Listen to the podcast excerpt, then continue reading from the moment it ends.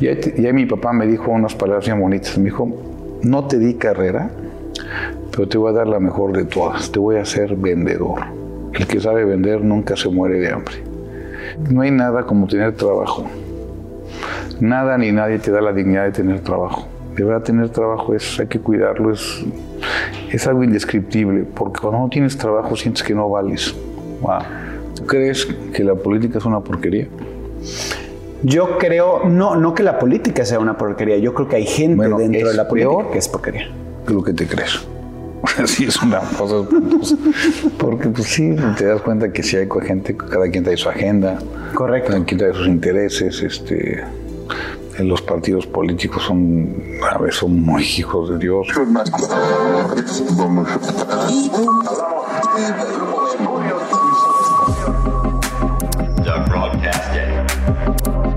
Mi mejor error con Dani Bell. Bienvenidos al podcast. Una plática que desde hace muchos años, lo puedo decir así, tengo ganas porque he aprendido muchísimo de esta persona. Eh, guerrero incansable, el, el, el dueño del por qué sí, pero vamos a adentrar un poquito más en eso en unos, en unos momentos más. Eh, fue empresario, presidente municipal, eh, después se convirtió en senador y ahorita actualmente es el gobernador del estado de Querétaro. Es para mí un orgullo y una felicidad enorme dar la entrada al señor Mauricio Kuri. ¡Mau, Mau! Mi Dani Merlo. ¿Cómo estás, hermano? Querido Mau. Miren, así, volteada así, la foto. La verdad es que he tenido mucho tiempo ganas de platicar contigo porque nos conocemos desde hace mucho tiempo. Eh, tienes una historia espectacular que, que es de resiliencia, que es de... de, de de darle duro, de, de, de fregarte todos los días y de buscar las oportunidades. Hay, hay un dicho que dice que las oportunidades se buscan de ocho de la mañana a ocho de la noche todos los días. Y creo que eres el, el claro ejemplo de eso. Y tenerte en mi mejor error para mí es, es un orgullo. Muchas gracias por estar aquí. Al contrario, yo encantado de la vida. Y si alguien te reconoce a ti y a toda tu familia, soy yo por toda tu trayectoria, mi estimado Dani. Híjole, qué nervios, ¿no? No, los conocemos, ya sabemos nos quiénes somos. Ya, ya, ya no hay, ya no hay mucho que platicar, ¿verdad? Sí. Oye, a ver, Veracruz, Orizaba. Naces en Veracruz, Orizaba, y de ahí... Yo, yo, yo nací en Orizaba, soy el menor de cinco hermanos. Uh-huh. Mi padre es hijo de libaneses, mi mamá es hija, hija de español. Y llegué, soy el menor, nací en Orizaba en el sesenta y nueve, tengo cincuenta y tres años. Y, y llegamos a Querétaro cuando yo tenía nueve años. Llevo okay. cuarenta y cuatro años ya viviendo en Querétaro. ¿Por qué se fueron a Querétaro? Porque el negocio de mi papá estaba creciendo. Uh-huh. Y mis hermanos ya entraban a la escuela, a la universidad, y en, y en Orizaba no había. Ándale. Entonces mi mamá fue la que decidió y nos fuimos para Querétaro. Y después en, en, en Querétaro mi papá después se, le fue medio mal en su negocio, después se fue a, a trabajar a México y nos fuimos en el ochenta y dos a México. Okay. Sin dejar Querétaro, íbamos y veníamos a Querétaro. En el ochenta y tres mi papá pone un restaurante de comida árabe. Yo no era buen estudiante. Yo, ¿no? no era, era Pero aparte estudiaste Derecho. No, pues ya bien grande, ¿no? No, yo no era buen estudiante. Mis papás nunca me, nunca me, yo no, nunca me pedían la boleta y si quería yo iba a la escuela, no quería, no. De hecho, mi papá, como buen libanés, decía que perdías los mejores años de tu vida estudiando. Ándale. Entonces, a los catorce años dejo mi estudio y me pongo a trabajar con, en el restaurante de mis papás. Okay. Y ahí y era yo bastante bueno, era yo muy buen mesero, era yo buen garrotero, era yo bueno este, ahí para el tema de... Pues yo me, manejaba yo bastante el negocio, estaba yo bien chavillo, lo manejaba mucho. Y un día, un diecinueve de septiembre, tenía yo dieciséis años, del ochenta y cinco, yo abrí el restaurante a las siete y cacho, y el restaurante estaba dos metros bajo tierra. ¡Ay, caray! Se cayó con el temblor. Nos regresamos ya a Querétaro de forma definitiva. Y ahí, y ahí mi papá me dijo unas palabras bien bonitas. Me dijo, no te di carrera, pero te voy a dar la mejor de todas. Te voy a hacer vendedor. El que sabe vender nunca se muere de hambre. Y me puse en un Renault doce Routier modelo setenta y siete, color indefinido, con aire, con, con aire achiflonado, con mi viejo, acá, por todo el Bajío, por parte del sureste, a vender. Vendíamos ropa, nos iba bastante bien. Okay. Nos iba, y empezábamos a vender. Y después, eh, mi, mi papá, yo ya tenía diecisiete años, y el papá me manda a buscar más muestrarios. En, en la ropa hay algo que se llama primavera, verano, después otoño, invierno. Entonces, uh-huh. en, en noviembre estás presentando, o presentado, no sé cómo sea ahorita, lo que era primavera, verano. Entonces, mi papá me manda a una eximoda, que es con mis patrones. Antonio Chacra, que fue mi, de mis primeros padres. Él me dijo, oye, este... busca más muestrarios para vender más. Y el que, un señor que me trató muy feo cuando fui a pedir su muestra, me trató horrible. Ok. Me aventó una solicitud de empleo, una cosa muy fea. Y entonces dije, no, yo soy hijo de Yamil Kuri Barquet y yo no le voy a recibir que alguien me trate así. Entonces me bajo chillando con mi otro patrón, ah, que me trató re mal aquel. Y me dice, y luego, no, pues yo dije, si en un año no tengo un negocio propio, me voy a Estados Unidos a aprender inglés. Y él, yo era muy buen vendedor, y me dijo, no, me ofreció al mes, mes y medio, me ofreció, fíjate, cuarenta por ciento de la empresa, un coche, un Sakura precioso de aquella época, y un, y un sueldo. Entonces, a los dieciocho, diecinueve años me fui a Querétaro, a México, a trabajar con él. Mira. Ahora, ¿la empresa valía algo? Ese cuarenta por ciento sí valía algo. Empezamos, bueno, cuarenta por ciento a, hacer, empezamos a fabricar, empezábamos, empezamos a fabricar, tú no te acuerdas, pero era una marca que se llama Halston, no sé si la recuerdo. No. Era para pants, conjuntos deportivos, pants con Halston. Ok. Y me fui a México a vivir. No, sí, sí, la bajé la empresa. Y después me regresé a Querétaro. Dijo, a ver si no se enojan, pero ¿sabes por qué me regresé? No. Porque estaba yo bien enamorado. Ah, ¿pero por qué se van a enojar? Pues sí, pues, pues bueno, pues, me regreso, está yo, enamorado, está yo bien enamoradote, me regreso y regresando que me dejan. Ándale. Pues ya se enteró que soy gobernador, a ver qué carajo. No, y yo me puse un negocio familiar. ¿Has puesto negocios familiares? ¿Tú has tenido? Sí, claro. Pues el bienes raíces lo hice con mi suegro. Son horribles los negocios familiares. Tengo, tengo otra opinión. La verdad es que no, siempre... Mí, los... yo, yo no estoy sí. de acuerdo con los negocios familiares porque los problemas, los negocios de la casa los llevas al negocio, sí. el negocio a la casa, lucha de poder. Y todos nos quedamos... Yo después pues, ya me casé con la que soy mi esposa y con Car. Y en el noventa y cuatro me caso y en el noventa y cuatro cerramos el negocio porque quebramos. Y, y, ¿Por, qué se, ¿Por qué quebró el negocio? Porque no, mira, hubo una crisis muy fuerte en el noventa y cuatro. Claro. Pero no nada más fue la crisis, también no supimos manejarnos. Éramos muy buenos vendedores, nos faltaba administrarnos, mucho pleito entre los hermanos, independientemente que también la crisis fue muy fuerte. Uh-huh.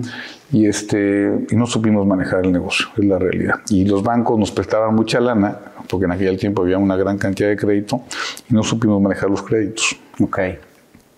Una época horrible, puesto mis papás.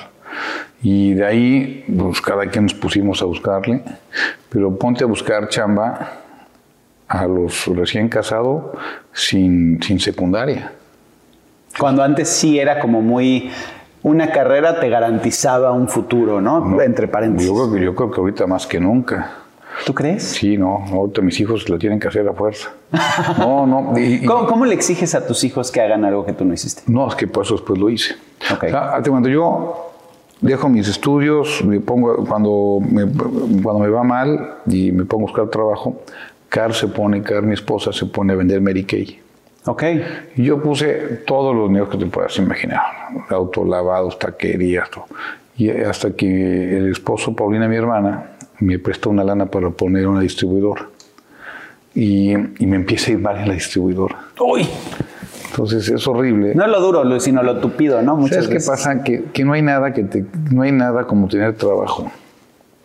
Nada ni nadie te da la dignidad de tener trabajo. De verdad, tener trabajo es, hay que cuidarlo, es, es algo indescriptible, porque cuando no tienes trabajo sientes que no vales. Wow. Cuando no tienes trabajo sientes que tu vida no vale nada, que no sirves, que este... Y a lo contrario, cuando tienes trabajo te sientes positivo. Cuando no, no tenía yo la chamba, pues todo el mundo te caía mal, o sentías que la gente te decía las cosas por molestarte.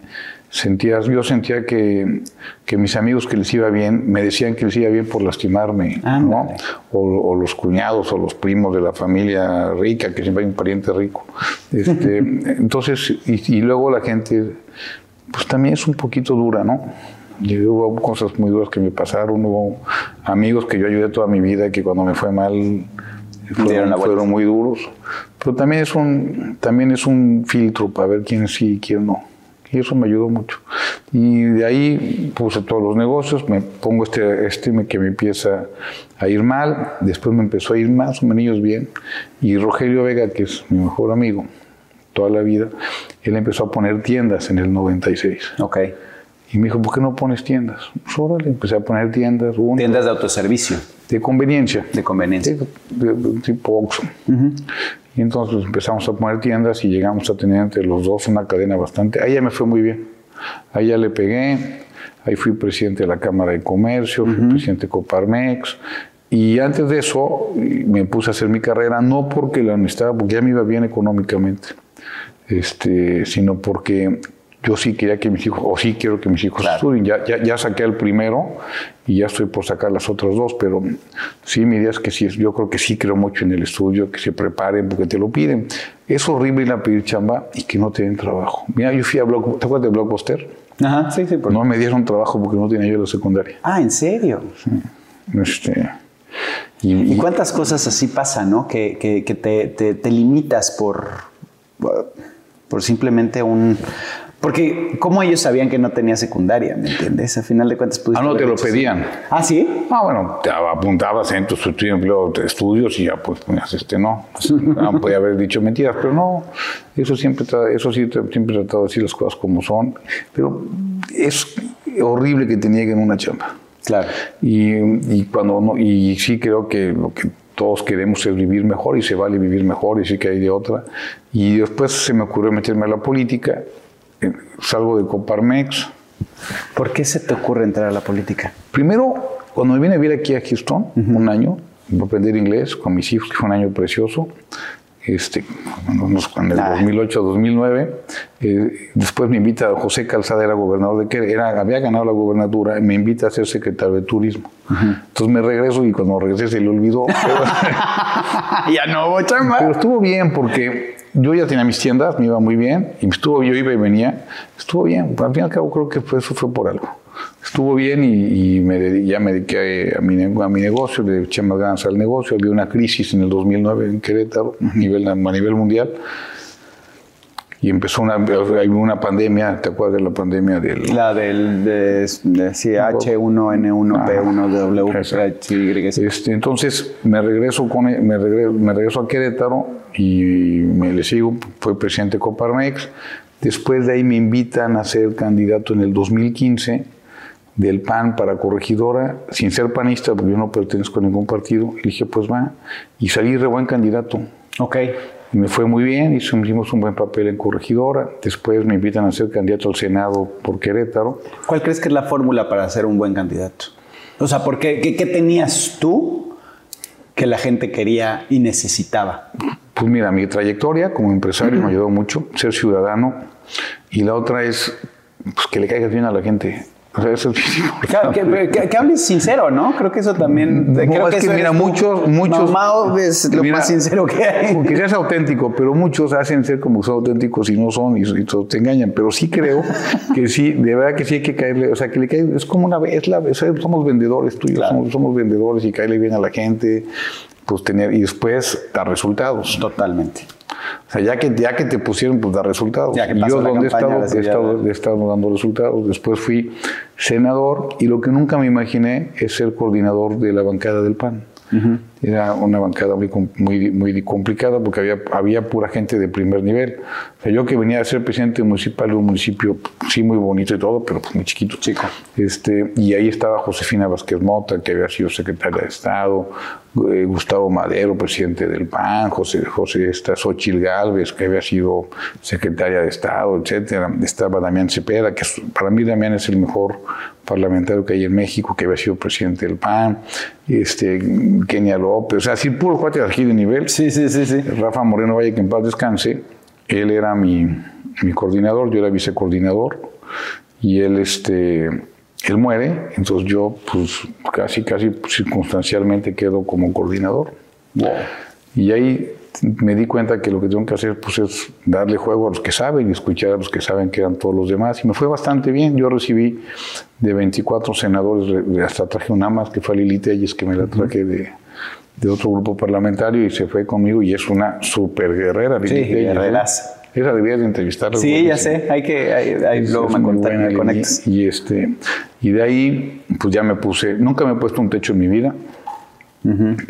Y de ahí me, pues, me quise ser gobernador, ya lo logré. ¿Por qué, por qué entrar a la política? O sea, el, el, era lo que platicábamos hace ratito, el por qué sí. Cuando todo mundo te pone las, las trabas, incluso estamos hechos, el, el ser humano está, está hecho por condicionamiento, por protección, por sobrevivir al no, a lo negativo, al, al, al ver las cosas... Que, que, que pueden ser peligrosas en, en, en un momento en tu vida, y entonces por eso estamos cableados de esa forma.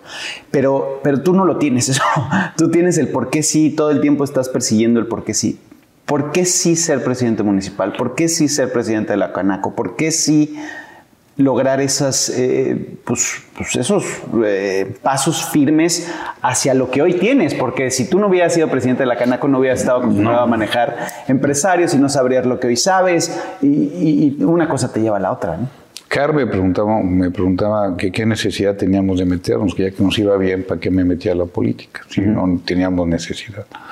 Y dije, pues precisamente por lo mismo, ya hay que meternos no por necesidad, sino por una obligación de querer hacer las cosas un poquito diferente.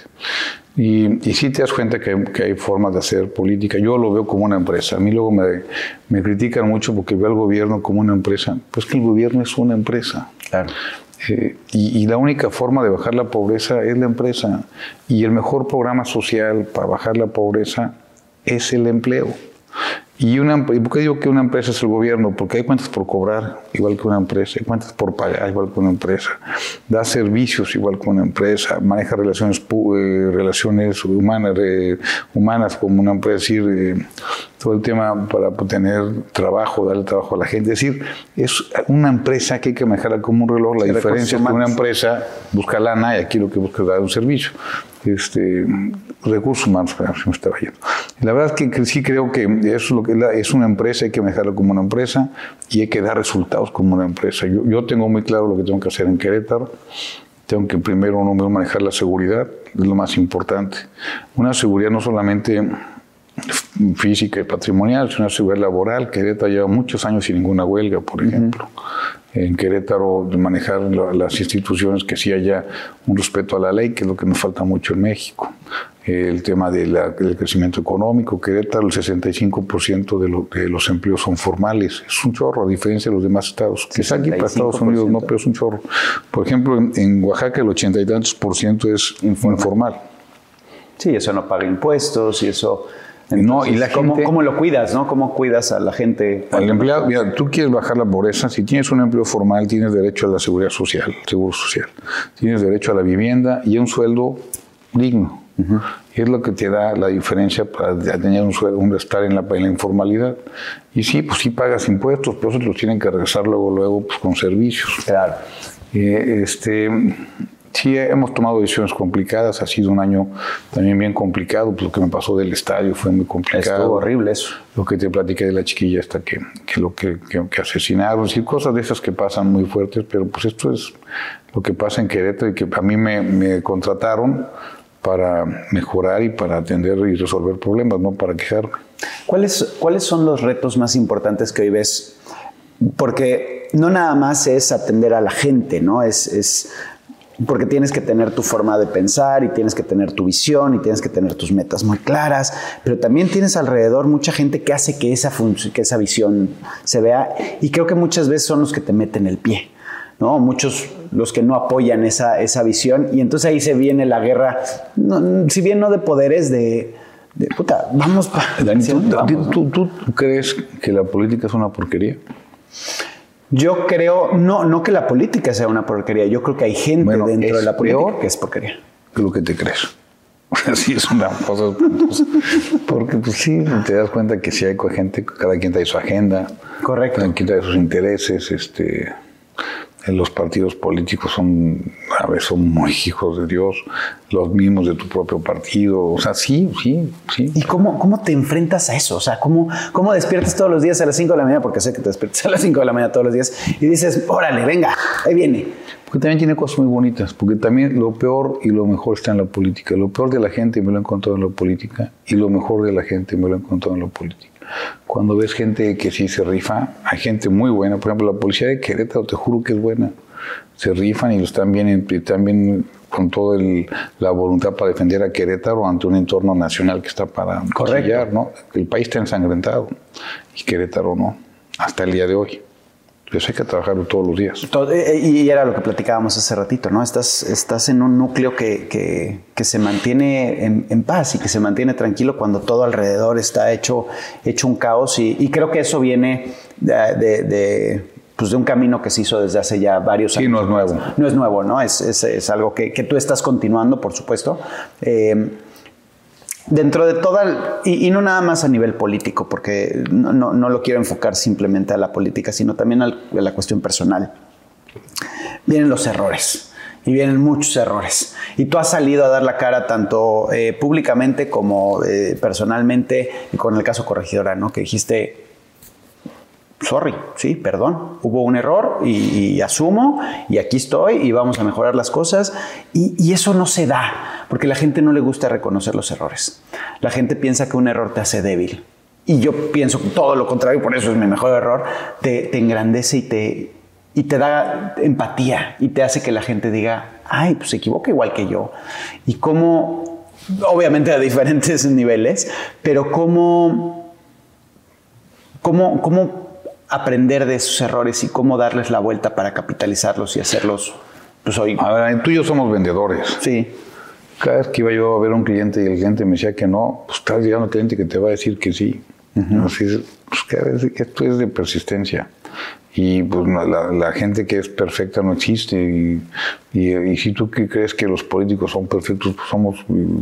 Yo en lo personal soy un pecador bastante, bastante promedio. Y lo que yo sí creo es que cuando vas a ver a un cliente, pues te va a decir que no, hasta que llega el que te va a decir que sí. Yo creo que las cosas, mi mamá decía, hay que agarrar al toro por los cuernos. Y cuando pases pues, con los cuernos y sacar adelante y saber escuchar. Fíjate, hace poquito fui a una, me encantó lo que vi hace poquito, fui a una, a la toma de, de, de, de, de otro periodo que le dieron al rector de la Universidad Anáhuac, y uno de los que, que de sus amigos habló con él y dijo, siempre aprende a escuchar, que nunca se te olvide escuchar. Mm. Y ponían como ejemplo, el, el, el accidente aéreo más fuerte que hubo es un, en las Islas Canarias, en España. Un avión, un avión que estaba en, en tierra, llegó otro avión y se le fue encima. Y murieron creo que quinientas ochenta y tres personas. Wow. El que venía arriba, según lo que platicaba este cuate, era el director de, de capacitación de todos los pilotos de K L M, un señor de cincuenta años, que tenía a su, a su cargo tres mil, cuatro mil pilotos, gente que él, que él capacitaba, y, y se escucha como el de al lado dice, oiga, hay que tener cuidado, hay que volver a subir. Y este no quiso escuchar, y no le hizo caso, creyó que sabía más que nadie. Los demás dijeron, pues dijo este que no, y bajó y, y mató a quinientas ochenta y dos personas y perdió la vida él. Entonces yo sí creo que hay que saber siempre escuchar. Mi papá decía, si estás en la mesa y eres el más inteligente de la mesa, estás en la mesa equivocada. Wow. Entonces tienes que tener gente, yo tengo esa fortuna de tener gente mucho más inteligente que yo siempre conmigo, tener amigos más inteligentes que me ayudan a estar mejor y escucharlos, o sea, saber escuchar, poner a la gente que tienes que poner y saber que la puedes regar y trabajar.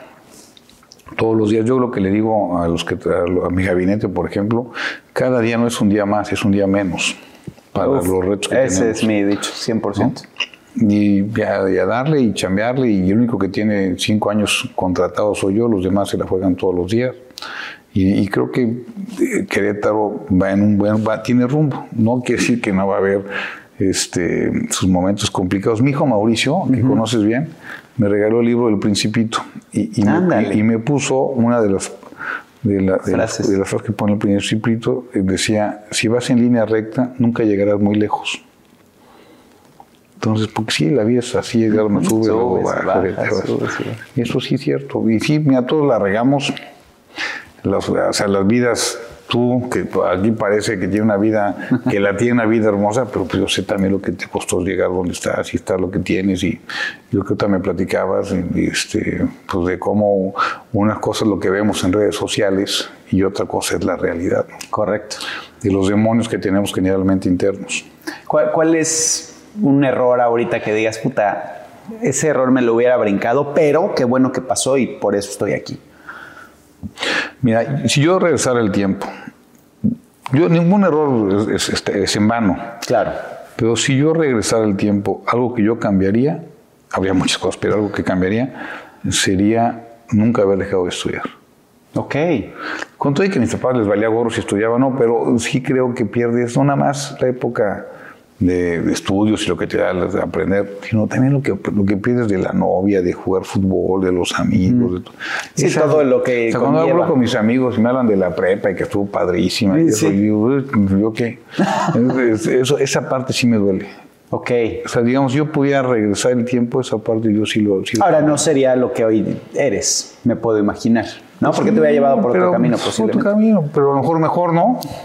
No lo sé. ¿Tú crees? ¿Eh? No sabemos. Has, has, has vivido una vida muy, muy completa, muy plena, muy eh, con muchos retos, con muchas metas y que has, que, que has logrado... Puta, tu, tu familia es hermosa, tu mujer espectacular. Hoy tienes a cargo, como lo hiciste también en el lado eh, eh, empresarial, hoy te dan la empresa más importante de un estado, que es el estado en sí. Y, y estás, estás siendo muy exitoso. ¿Cómo, cómo, y vamos a ese punto, ¿cómo defines éxito? ¿Cómo crees que, que, que la palabra éxito se define? De chavito pensaba que era tener dinero. Ok. Este, o tener la novia más guapa, o tener... ¿no? A mis cincuenta y tres años te puedo decir que es tener paz interna. No es una paz... Por supuesto, todo es precioso y te muerde el diablo cuando estás en la política y tú en la, la, en la artisteada. Pero la verdad, lo que te da más es tener paz, tener, llevártela bien contigo mismo. Ni siquiera, ni siquiera querer manejar a tus hijos, o, sino tener, tener la tranquilidad de dormirte tranquilo, llegar a tu casa y dormirte con la conciencia tranquila. Tu, tu... Mi hermana Marta uh-huh. es una de las mujeres que más admiro. Ella, lo he platicado mucho, ella... Eh, Este, tuvo siete abortos, de Uy. Luego su hijita de ocho años murió, y cuando murió su hija me mandó a llamar y me dijo, mira, ya me pasó lo peor que me pudo haber pasado, voy a ser feliz a cualquier costo. Y a los pocos años que ya nos metimos a estudiar, ella y yo hicimos la carrera y todo. ¿Lo hicieron juntos? Lo hicimos juntos, sí. Aparte, como estaba re guapa, todo el mundo quería... Entonces, me, me decía, a los pocos años después que acabamos la carrera, hablando por teléfono con ella, me dice, espérame, porque se desmayó mi hijo Humberto. Y está en el campestre, no sé qué. Entonces me fui a verlo y le dio un infarto, un derrame cerebral a mi sobrino. Y me dijo lo mismo. Voy a ser feliz a cualquier costo. Al final, mi sobrino, ya sabes que la brincó, sobrevivió. Ella le dio cáncer hace poquito y me dijo lo mismo. Es decir, la verdad es que todo es un tema de actitud y no es un tema de tener o no tener. Y, y nunca te pongas un techo. Pues ya que tienes algo, pues ya que llegas, dices, y ahora, lo bonito es el camino, no, no el, el destino. No la meta, no el destino. En, en el caso de tu hermana, ¿no? Que es una, una guerrera, la conozco bien, pero, pero ¿cómo...? ¿Por qué le tocan tantas batallas a, a ciertos guerreros? Mira, yo ¿Es creo para que... que tú aprendas o es para que ella aprenda o es, o sea... No sé, pero yo no creo que me pasen esas no, cosas, ¿verdad? Este, lo que yo sí creo es que cada quien tiene sus propias luchas y son diferentes. Tú tienes las tuyas, ella tiene las suyas y hay que ser feliz a cualquier costo porque se va tan rápido la vida, se va tan rápido. Pues hace poquito, hace cuánto estuvimos aquí que me vendiste la casa aquí, hace sí, veinte sí, sí, años, sí. hace casi dieciséis años. dieciséis años, ¿eh? No más, dieciocho años. ¿dieciocho? Sí. ¿What? Sí, no manches, estás loco. dieciocho años, esto es sí, una vida. dieciséis años. Sí, sí dieciséis, sí, un poquito. Sí. Pero, pero sí, y, y desde ese momento, digo, siempre ha habido una Qué química bravo. espectacular y, y siempre hemos aprendido mucho de ti porque eh, no has perdido la esencia de lo que es Mau Kuri. Y eso, eso está increíble porque te permite realmente conocer de fondo a, a, a la persona y no, no eres camaleónico. que, que de, de acuerdo a donde estás eres, sino tú siempre eres. Sí, dicen que, la, que el poder no, no te cambia, solamente te descubre, ¿no? Si eres... Pues tú, por ejemplo, igual, tú, muy chavito estuviste en la, en la fama, estuviste con lana, pues sin lana. No, pero a mí sí me mandó chavo. a la lona. Sí. No has leído mi libro, pero ahora que lo leas... Muy bueno, por eso aquí lo tenemos, está muy bueno, ¿eh? No, pero es que sí, sí, sí, sí creo que se lleva la lona, pero para salir fue muy joven. Sí. Eso te ayuda mucho. Cuando fue chavo, eso te ayuda. Porque si ya es más grande, ya ahorita un trancazo para mí ya no me levanta tan fácil. Pero si un trancazo cuando estás chavo te da tiempo de rehacerte. Hoy Querétaro tiene, digo, ya yéndonos por el tema político, tiene muchos, muchos retos, muchas, ¿no? El agua, por ejemplo, uno de ellos. Eh, la seguridad, obviamente, por estar que ya lo platicamos en hace ratito, la energía, este, eh, ¿cómo, ¿cómo le das prioridad a, a, a las necesidades de Querétaro? Sí, bueno, no me vemos la seguridad, esa es la que todo, cada semana tengo una reunión de seguridad, todos los días me mandan un reporte de lo que pasó. En seguridad tengo una comunicación constante con la gente de seguridad, una buena relación con las fuerzas federales. Número dos es la reactivación económica, porque yo creo mucho en el empleo y vamos muy bien en el empleo. Mm-hmm. Como soy buen vendedor, ahora que yo... Vendes muy bien el Estado. Tenemos un gran producto que es Querétaro. Claro.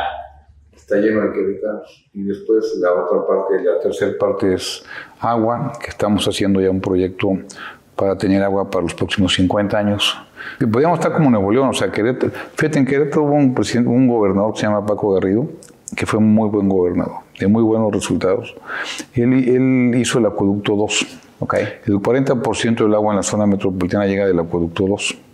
Si no hacemos un tercer acueducto, en pocos años vamos a estar muy mal. Por eso vamos a hacer un tercer acueducto, que el, inclusive el, el gobierno federal nos está ayudando para hacer el, el proyecto.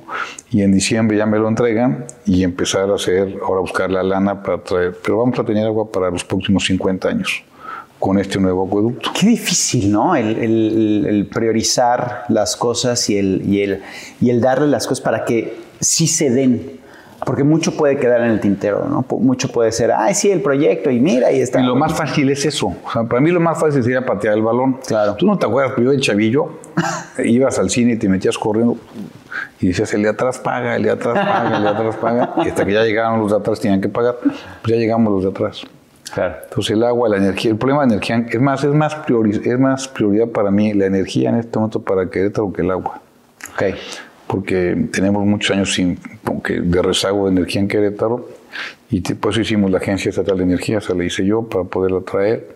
Otro es la mejora regulatoria, para que sea muy fácil hacer negocio en Querétaro. Ah. Estamos en una mejora regulatoria muy grande. Estaba leyendo eso, sí. Este, y el tema, el tema los de... trámites, de, ¿no? No burocratizar, burocratizar tanto los trámites, sino hacerlos más...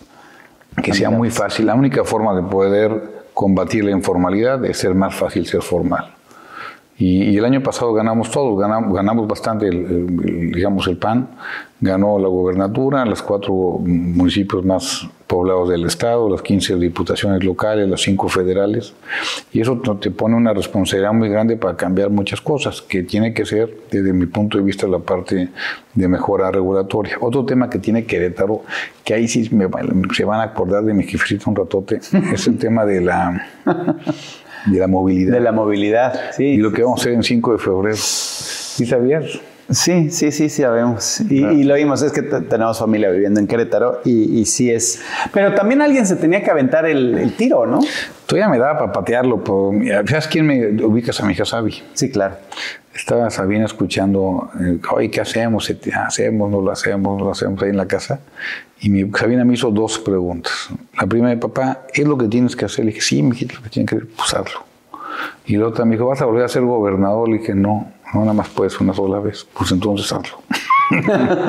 Y pues sí, lo que tenemos que hacer es una obra enorme que va a causar muchos problemas durante quince meses. O sea, la gente que me está escuchando, sí, lo más fácil para mí sería no hacerla, pero pues tenemos que hacerlo. En algún punto va, va a pasar. Ahí pasan, fíjate, diario pasan ciento veinte mil coches diarios. Es la zona más... de más tráfico. Pasan treinta mil personas caminando de un lado a otro y no hay ni banquetas. Este, pasando más de doscientas mil personas en transporte público. O sea, lo que va a dar mucho esta obra va a dar mucho orden. Okay. Mucho, mucho orden va a dar. El transporte público va a ir en medio. Va a, dar, va a haber muchos deprimidos. Va a haber puentes de los, de, los, de los seis puentes que se van a tirar de cada lado. Por ejemplo, Zaragoza, para la prolongación Zaragoza, Pigmenio González, la de calle de Coahuila. Es decir, se tiene que hacer a fuerza. O sea, si no era ahorita, era el siguiente y también pues iba a haber mentadas de mamacitas. Sí. Y, y mira, ahí, ahí murieron mis padres. A mis papás murieron en Querétaro. Mm. Mis hijos nacieron en Querétaro y yo me quiero morir en Querétaro. Entonces yo espero que ten, tener una, un mejor estado del que, del que recibí y podérselo dejar a, a mis nietos y a mis hijos. Ya sí se oye como muy de viejito, pero ya es lo que ya... Pues es que ya estás un poquito... Pues lo dirás de broma, pues ya no es lo mismo, caray. No, ya lo ves desde sí. otra perspectiva. Y, y, y creo que... Sí. Y, y a ti te afecta de la misma forma que afecta a cualquier usuario. O sea, tú también estás ahí, tú también tocas el claxon y todo, o sea... Es lo que luego, luego la gente piensa que pues, sí, exactamente, pues, yo también, yo prefería no hacerlo, ¿no? Pues, no, no prefería, todos quisiéramos llegar en un momento a otro muy rápido, pero es nuestra realidad y en toda esa realidad todos tenemos que trabajar y, y sí necesitamos hacerlo juntos. Aquí necesitamos, o sea, el gobierno solo no puede y los Correcto. Ciudadanos solos no pueden, hay que hacerlo juntos. Ese es otro punto que, que, que ya adentrando en, en, en la confianza, la gente piensa que el gobierno es el todopoderoso y que es responsable de hacer todo. Pero si tú le das la mordida al policía, ya vale más. Si tú este, no sigues las reglas de tránsito, ya vale más. Si tú no pagaste impuestos, ya vale más. Entonces, pero quieres responsabilizar al gobierno, quieres responsabilizar a... porque no quieres hacerte, valga la redundancia, responsable de tus propios actos. Yo, yo les hago una pregunta muy rápida a todos. Bueno, a, a, cuando voy con, con los queretanos, digo, oye, a ver, aquí ocupamos participación ciudadana. Sí, claro que entrar. Le dije, bueno, la primera participación es, ¿conoces a tu diputado local? No. ¿Quién es tu diputado local? ¿Qué hace? ¿Qué se dedica? ¿Cómo está tu regidor? Este, y empezar a meterte. La diferencia entre Estados Unidos, que es un país muy adelantado a México, son dos. La participación ciudadana y la cultura de la ley, de la legalidad. Si México tuviéramos eso, seríamos inalcanzables, porque somos fregones, porque somos trabajadores, somos familiares, este, somos honrados. Es decir, de verdad que yo creo que esa parte, nada más que esas dos cositas, nada más dos, esas dos cositas que le hagamos, respetar la ley y participación ciudadana. ¿La educación dónde la tienes? ¿En qué, en qué nivel? No, es que bueno, esa es la parte otra que es la parte más, eso es importantísimo, pero ahí le viene el tema de, de si, si nuestro país o nuestros estados no le apuestan a la educación, al desarrollo tecnológico, a la innovación, a todo eso, claro. Lo que estamos haciendo es condenar a nuestros hijos a la explotación, o peor aún, a la wow. indiferencia. Pues hay que apostarle a la innovación, por eso me da mucho coraje. Ahora que le quitaron mucha lana a todos los centros de investigación, creo que es un error gravísimo. Es que sí, sí creo que todo empieza, y, y, y me encantó que al principio lo comentaste, ¿no? Me metí a estudiar la carrera de Derecho por ser un ejemplo para mis hijos. ¿Cómo voy a exigir algo que no he hecho yo? ¿No? Y es... Y, y es... Me metí desde la secundaria y la prepa, ¿verdad? Porque no, te, no la tenía. Claro, sí, sí, sí, sí, sí. Pero a lo que voy es... Cuando, cuando hablamos de educación, y creo que empieza desde el núcleo, que es la familia, que es las bases, los valores, ¿cuáles son los valores para, para ti, para que la gente realmente quiera salir adelante? Porque creo que es, es algo mental, ¿no? El, el, el ser, no lo quiero decir, este, no lo quiero decir de una manera negativa, pero el ser conformista creo que es algo que nos... Y vuelvo a lo mismo, y no, no me crucifiquen, pero creo que muchas veces nos, nos acomodamos. A ver, decía Henry Ford, enséñame a alguien satisfecho y, te, y yo te enseñaré un conformista. Okay. Yo digo que nunca te conformes, siempre búscale para más, siempre se puede estar mejor. Ya, mira, pues papá luego decían, es que, se, es que podemos estar, pudimos haber estado peor, sí, siempre se puede estar peor, pero también siempre podemos estar mejor. Que no seamos conformistas, que mis hijos nunca se pongan un techo, que le echen para adelante, que, que sean ambiciosos, que sean aspiracionales. Eso está padrísimo. Es lo que es Querétaro, ¿eh? Claro. Querétaro, mucho de eso. Que por lo que pasó, Querétaro está en los mejores lugares, porque la gente de Querétaro aspira a estar vivir, a vivir mejor. Y lo que tú dices es cierto. La familia debe ser la fábrica de sueños. Y nosotros tenemos que buscar la forma de cómo vivir nuestro sueño, no pasárnosla soñando toda nuestra vida. Anda, de verdad, ese, yo, apúntenlo, eh, está buenísimo, ese lo necesitamos. Sí, es, es, de verdad, pues que nada más hay una vida, pues pásatela bien, disfrútala, ponte metas altas y pásatela a gusto. Los valores. No hagas nada que no te guste que te sean a ti. Esa es la ley de oro, ¿no? Esa, esa me encanta y, y la repito continu- continuamente porque creo que si todos la seguimos... Pues, pero también otra, también luego, luego, todos la regamos. Y luego cuando te la regas, pues tú te la pasas con un látigo pegándote todo el tiempo, porque la, no, ya, dale vuelta, ya, a la que sigue. Claro. Este, luego cuando, te la, cuando la riegas vas... Y luego, por ejemplo, los que corren, los que nos ponemos a ver, un día que la voluntad... Porque la voluntad, eso que decían que la voluntad es la fuerza más grande del, del universo, no es cierto. Okay. La voluntad se acaba. Claro. La voluntad de energía de, de, tiene sus momentos. Hay como que la motivación. Hay que estarla recargando. Entonces, yo pues, luego cuando veo que los chavillos se sienten, porque ay, es que hoy, no, hoy me fue mal, ya no salí a correr, y, eh, ojalá el otro día. O sea, siento que esa parte es... En un mundo muy complicado que cada vez se espera la perfección y lo ves en redes sociales, uh-huh. como todo el mundo quiere una vida perfecta. Pues no, eso no existe. Claro. El, la, las... Los valores básicos para una buena sociedad, ¿cómo los definirías? Yo creo que generosidad. En este momento lo que se ocupa es generosidad y muchísima tolerancia. Tolerancia muchísima tolerancia, sí. Nosotros, nosotros en Querétaro vimos, nos pasaron tres cosas que nos movió mucho en Querétaro.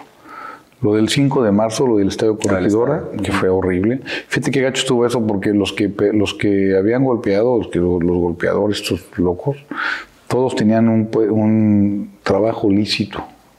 Solamente uno tenía antecedentes penales. Todos los demás no. Muchos eran padres de familia. Y entonces dices, pues, ¿qué, ¿qué les pasó a estos cuates? Y luego pasó eso. Luego pasó lo de la niña Victoria, lo que te comenté, uh-huh. que fue horrible, del desgraciado que secuestra... viola y mata a una chiquita.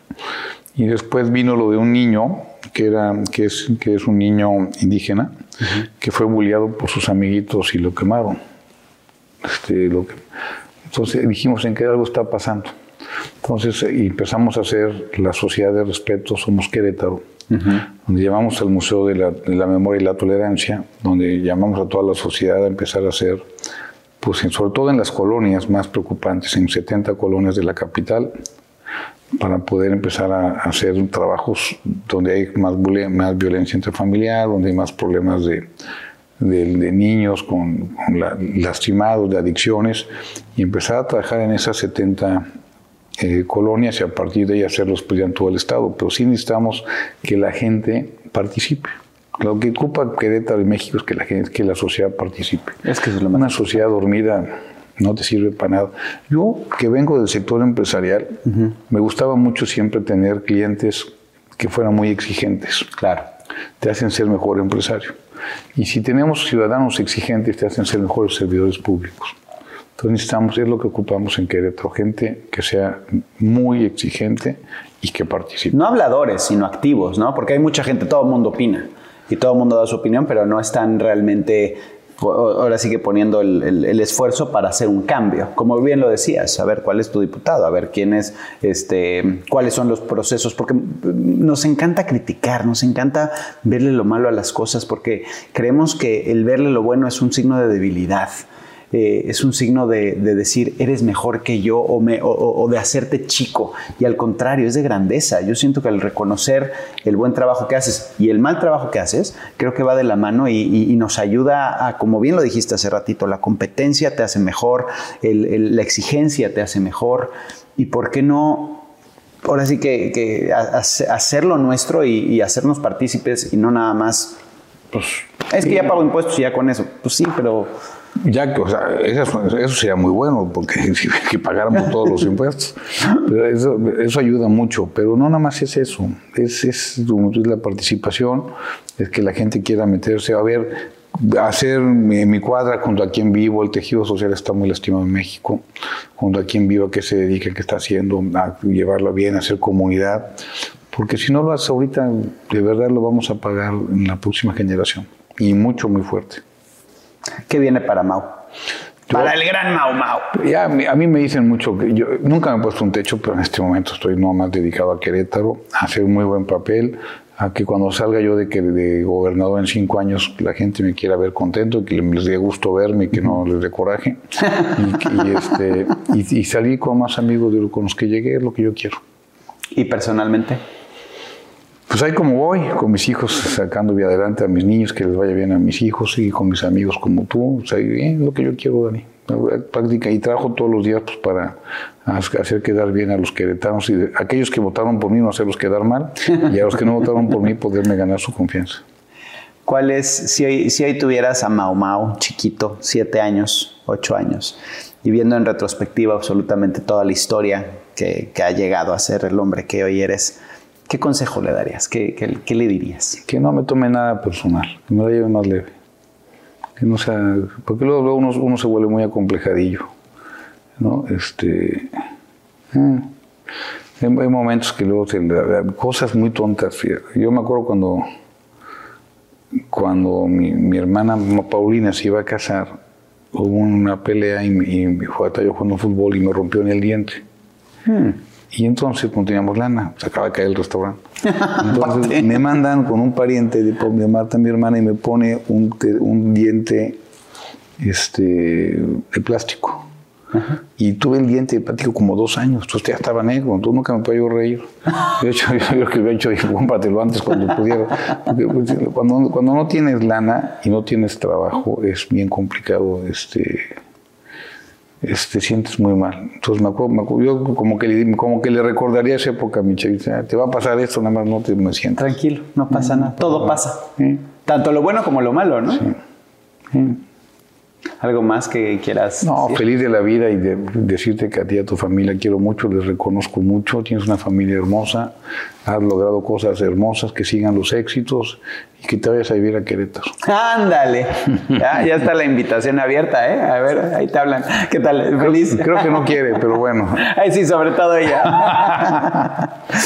Pues... de verdad ha sido una delicia. Yo aprendo mucho de las personas que vienen, porque sobre todo las, las conozco desde un lugar mucho más vulnerable, mucho más real.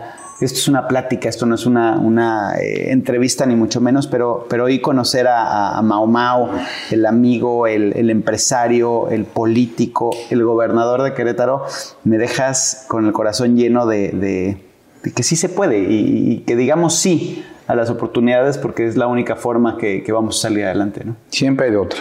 Siempre hay de otra. Pues muchísimas gracias. Esto ha sido Mi Mejor Error. Suscríbanse, pongan sus comentarios, compartan, hagan lo que tengan que hacer. Nos vemos a la próxima. Besos, abrazos y se acabó.